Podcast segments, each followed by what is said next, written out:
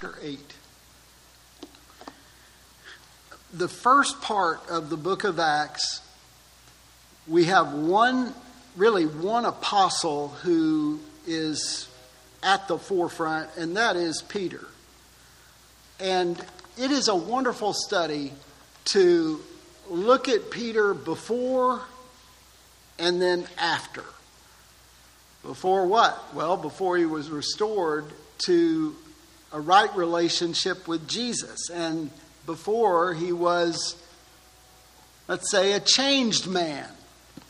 Um, because Peter, uh, he's he's impetuous. He is uh, he's talkative. He's got his own plan, and it took him a while just to kind of, you know, God, Jesus, what's your plan? And it seems like he was never really understanding.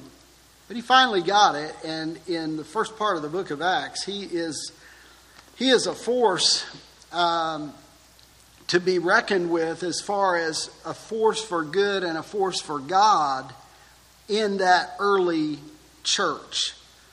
And so, one thing, a really interesting study is to look at references to Peter in the Synoptic Gospels and even in John, and then look at Peter in these first uh, seven, eight, nine chapters of Acts, and then read his letter. His two letters, he is he's a different man when he's writing. I mean, he is he's not he's not what you would call a novice anymore. I mean, this guy writes with gravity. It's so good.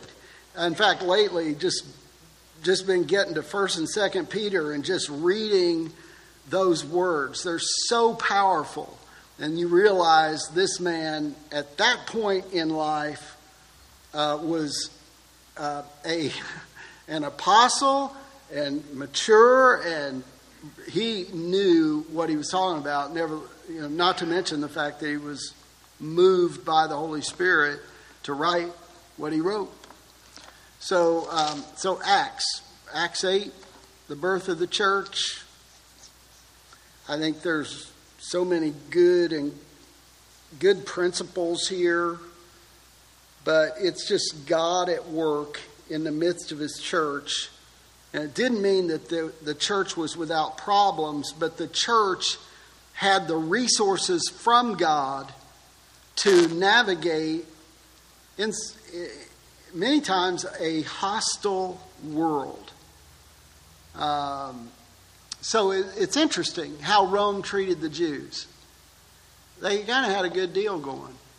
They would let the Jews worship as long as they didn't, you know, ruffle, you know, uh, stir up the waters or stir up trouble. The Jews could be the Jews. So here's the here's the interesting part when the church was born, now you have Christians, and the church is born in Jerusalem, and many of those people are Jews, but they're Christian Jews. So, how would Rome, would they treat the Christian Jews any different than they were treating the, uh, the religious Jews? Well, that was always, you know, the, the, Jew, the Jews, the religious leaders would always say, they're not us. But the Romans would look at them as like a sect. They're really close to, they're in the neighborhood of Judaism. So sometimes the Christians got the same privilege. But the time would come when all that would go by the board and they would be persecuted.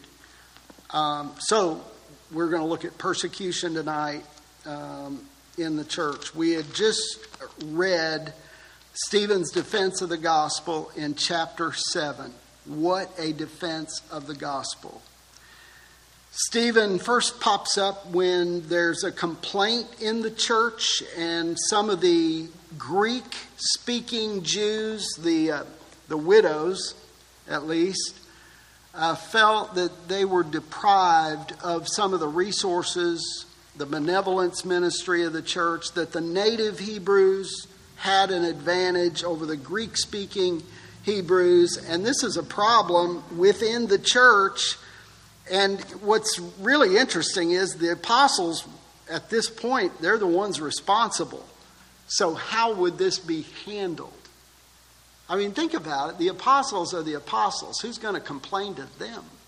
I mean, why would. Well, there's a real problem. So, they um, summoned the 12, right there, verse 2, chapter 6. The 12 summoned the congregation of the disciples. So, this is really, this is good, and this is a lesson in church government. Because you've got, you've got apostles, and we would think, well, why didn't those guys just meet and make a decision? I mean, come on now. But they didn't. They summoned the congregation. That's beautiful. And uh, we're congregational. There's an, an example right here of the congregation involved in a decision. So that they summoned the disciples and they said, It's not desirable for us to neglect the word of God in order to serve tables. Therefore, brethren, select from among you seven men, good reputation, full of the Spirit and wisdom, whom we may put in charge of the task, but we will devote ourselves to prayer and the ministry of the word.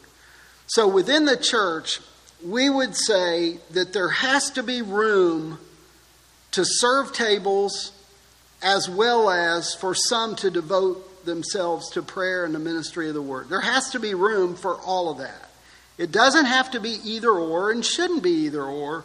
It should be all of the above the serving of tables and then the, the Word of God and prayer. And we read, and things went quite well. It found approval with the whole congregation. And we have a list of the men that they chose. Stephen, right there, he's the first one listed there in verse 5. They chose Stephen. What kind of man was Stephen? Well, this is what Luke tells us about Stephen. I think what Luke says about Stephen and his uh, personal characteristics uh, should be true of anyone holding a position or ministry in a church full of faith, full of faith, and of the Holy Spirit. And then we have the list of the rest of these guys there. Well, Stephen is not just a server of tables, he is also uh, well versed in the defense of the gospel. And we see there's, a, there's conflict Right here in verse 7 of chapter 6, the Word of God kept spreading. What do we learn? Well, we've read it in these first few chapters of Acts. There's problems within, there's problems without. None of those are effective in stopping the church. Why? Because Jesus said, I will build my church, and the gates of hell will not prevail against it. So, with the problems we've seen from a human perspective, we think, uh oh, that's not good. They're just getting, you know, just starting out. It's a young church. But God always has an answer, and God always provides, and God always undertakes and leads, and the church continues to grow. And that's why we have these uh, summary statements periodically. Here's one in chapter 6, verse 7 the Word of God kept on spreading. So, evidently, this conflict or this problem having to do with something like serving food was not going to stop the church. And Luke wants us to know that. He says the Word of God kept on spreading, and the number of the disciples continued to increase greatly in Jerusalem, and a great many of the priests were becoming obedient to the faith. And then there's this situation with Stephen, full of grace and power He's performing great wonders and signs among the people. But some men from what was called the synagogue of the freedmen, including both Cyrenians, Alexandrians, and some from Cilicia and Asia, rose up. And what were they doing? They were arguing with Stephen. I wonder how that was going. Well, Luke tells us in verse 10. So, not everybody just really uh, appreciated what Stephen had to say. Now, you talk about valiant, you talk about boldness. Right there it is with Stephen. Stephen's valiant. I mean, Stephen has a witness, he has a testimony, but some men came and right there rose up and argued with Stephen. So that tells me that Stephen was not just uh, serving tables making sure that the native Hebrews who spoke Hebrew and the Hellenistic Hebrew ladies, widows that spoke Greek, he didn't just he wasn't just involved in that ministry, he had something to say. He had a testimony. He knew the gospel. And then in verse 10, they were unable to cope with the wisdom and the spirit with which he was speaking. They couldn't keep up with him. God was working in Stephen and through Stephen. And uh, they began to say, okay, uh, he's speaking blasphemous words against Moses and against God. And they stirred up the people, the elders and the scribes. They came up to him and dragged him away and brought him before the council. They put forward false witnesses and they're accusing Stephen of speaking against this holy place, the temple, and the law. For we have heard him say that this Nazarene Jesus will destroy this place and alter the customs which Moses handed down to us. And fixing their gaze on him, all who were sitting in the council saw his face like the face of an angel. So that, that expression, they saw his face like the face of an angel, means that in that ministry of Stephen and in the conflict that he found himself in, he was conscious of God's presence in that moment. Isn't that the way it is? Isn't that what Jesus told his people?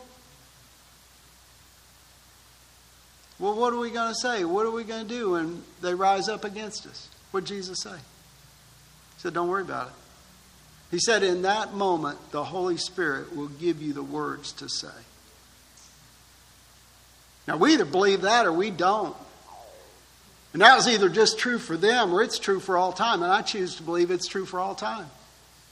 Because our God doesn't change. And he was right there. I mean, we have evidence right here that Jesus, uh, his promise is true. It worked with Stephen. Stephen gives the defense all through chapter 7. He gives, he just, really, it's a history lesson. And he just brings them through step by step. Uh, but there, it, things take a turn there in verse 51. Because, you know, everybody wants application, right? That's a big thing these days. If you're going to have a Bible study, let's have some application. If you're going to hear a sermon, let's have application. Well, here it is. Stephen gives some application. He says, You men who are stiff necked and uncircumcised in heart and ears are always resisting the Holy Spirit. You are doing just as your fathers did. Which one of the prophets did your fathers not persecute? They killed those who had previously announced the coming of the righteous one, whose betrayers and murderers you have now become. You who received the laws ordained by angels and yet did not keep it. So that was a, a, a pointed word. And what is the response? Now, think about it young church. Stephen was just used to solve a problem of serving tables. He's bold. Now the church is going to face another problem because this guy, who is full of faith and the Holy Spirit and obviously bold in his testimony, he's about to die. You just think, how could a church survive that? How can a church survive a problem within and then a hostility without? It's because Jesus said back in Matthew 16, I will build my church. The gates of hell will not prevail against it. God superintends his church. So, the Bible says when they heard this, they were cut to the quick. That means this hit them to the, at the core of their being, and they began gnashing their teeth at him. I've tried to imagine what that must have looked like. It's not a pretty picture but being full of the Holy Spirit. So the Holy Spirit obviously doesn't leave him. And he's not feeling guilt that, oh, I've somehow missed it. I'm supposed to win these people over. No, I'm getting the wrong response. See, when uh, sometimes the world, even the religious world in this case, will, will not uh, necessarily uh, receive the message. That doesn't mean we're supposed to change it. That's what I wanted to say. But that's the way a lot of the church is in our day. You know, hey, we've got to appeal to the world, we've got to adjust, we've got to make it palatable. No, we don't we don't do that. there's the offense of the gospel is the offense of the gospel. The offense of the gospel is the cross. Because nobody puts a king on a cross except the Father in heaven. And but the world, we don't adjust that. The world, if they're going to be offended by that, they're offended by that. But we don't adjust, it's not up to us to adjust it and make it more palatable. In other words, what Paul said to the Corinthians when I came to you, what did I preach? Jesus and Him crucified. You know, the Jews are asking for a sign, the Greeks seek for wisdom, but we're preaching Jesus and Him crucified because salvation is in none other than Jesus. So he stays with the message, and this message uh, uh, really led to his death. Stephen is the link between Peter and Paul. He is that link. A lot of times you'll, you'll be studying Acts, and it's like all Peter and the first, and you're focused on him and then we just kind of ice skate over over uh, Stephen, like wow, that was interesting. And then we pick up Paul, Saul, Paul, and we don't put it all together that Stephen, just in his brief life, is linking Peter to Paul, and Paul, and what God did with him would change the world. And that's the interesting thing, and that's what we'll try to answer in the days, uh, next few weeks, is who was this guy? And how was he able, you know, what happened on the Damascus Road? And how was he able to be a world changer? I mean, he was valiant. Um, he's he's something right there. Um, Stephen's put to death, and then right there, verse 1 in chapter 8, we'll close with these three verses. Saul was in hearty agreement with putting him to death. Now that's Saul Paul. He was standing right there. So we think, remember when, when Stephen was out reasoning the people? We think that Saul came from Tarsus, so he had to go what? A little bit east and then south from Tarsus to get to Jerusalem. We think he came down there to support, to try to uh, add, give some help and add some more uh, assistance to the argument of the people who were squaring off against Stephen. Because he's right there. He was in hearty agreement with putting him to death. And on that day, that day, the very day that Stephen died, look at that, a great persecution began against the church in Jerusalem. And they were all scattered throughout the regions of Judea and Samaria except the apostles. So we think that the apostles, their mindset is we're holding our post. And remember, the apostles were primarily Jews. And we think mostly native Hebrews, the ones who are being scattered, we think were mainly Hellenistic Jews, Greek speaking Jews. We put the native Jews, Hebrews, in Jerusalem, and the others were scattered. So they're scattered, except the apostles. Some devout men buried Stephen. Now, this is, this is interesting because, you know, they're going to bury him. They're they're showing their colors. Uh, the enemies aren't going to bury him. The enemies are going to stone him and leave him for the wild beasts, the dogs, whatever. But these devout men, there it is, devout men. I, I like to think it was some of those mentioned there in verse uh, in the first part of chapter six, and they buried him and they made loud lamentation over him. That was not really accepted uh, in that moment. The loud lamentation. I mean, they are they love Stephen and they respected Stephen and they are going to assist Stephen. But Saul, there he is, began ravaging the church. That word ravaging is very picturesque. It's like a roaring lion, it's like a wild beast just on the loose. And that's, that's who Saul was. He is on the loose. He wants to stop the church. Entering house after house. I mean, he's going door to door. But it's not to spread the gospel, it's to find out who the Christians are. And the Bible says he's dragging off men and women, men and women, and he would put them in prison. So, right here, you see the persecution, you see the scattering, and then you have two examples of evangelism coming up in the last part of that chapter. And we'll, we'll get with, uh, we'll be with Philip next, uh, next Wednesday. Father in heaven, we thank you for your word and the encouragement that comes from your word. We need it. We also uh, really need your assistance, Lord. There's, there's hurting bodies and there's even hurting uh, souls there. And Lord, uh, we just, we need your work of grace in our own lives and in the life of the church. We pray for this Sunday service. We ask, God, that you continue to stir us up. And we pray that your will be done. We pray that the saved are sanctified and those who do not know you would come to know Jesus.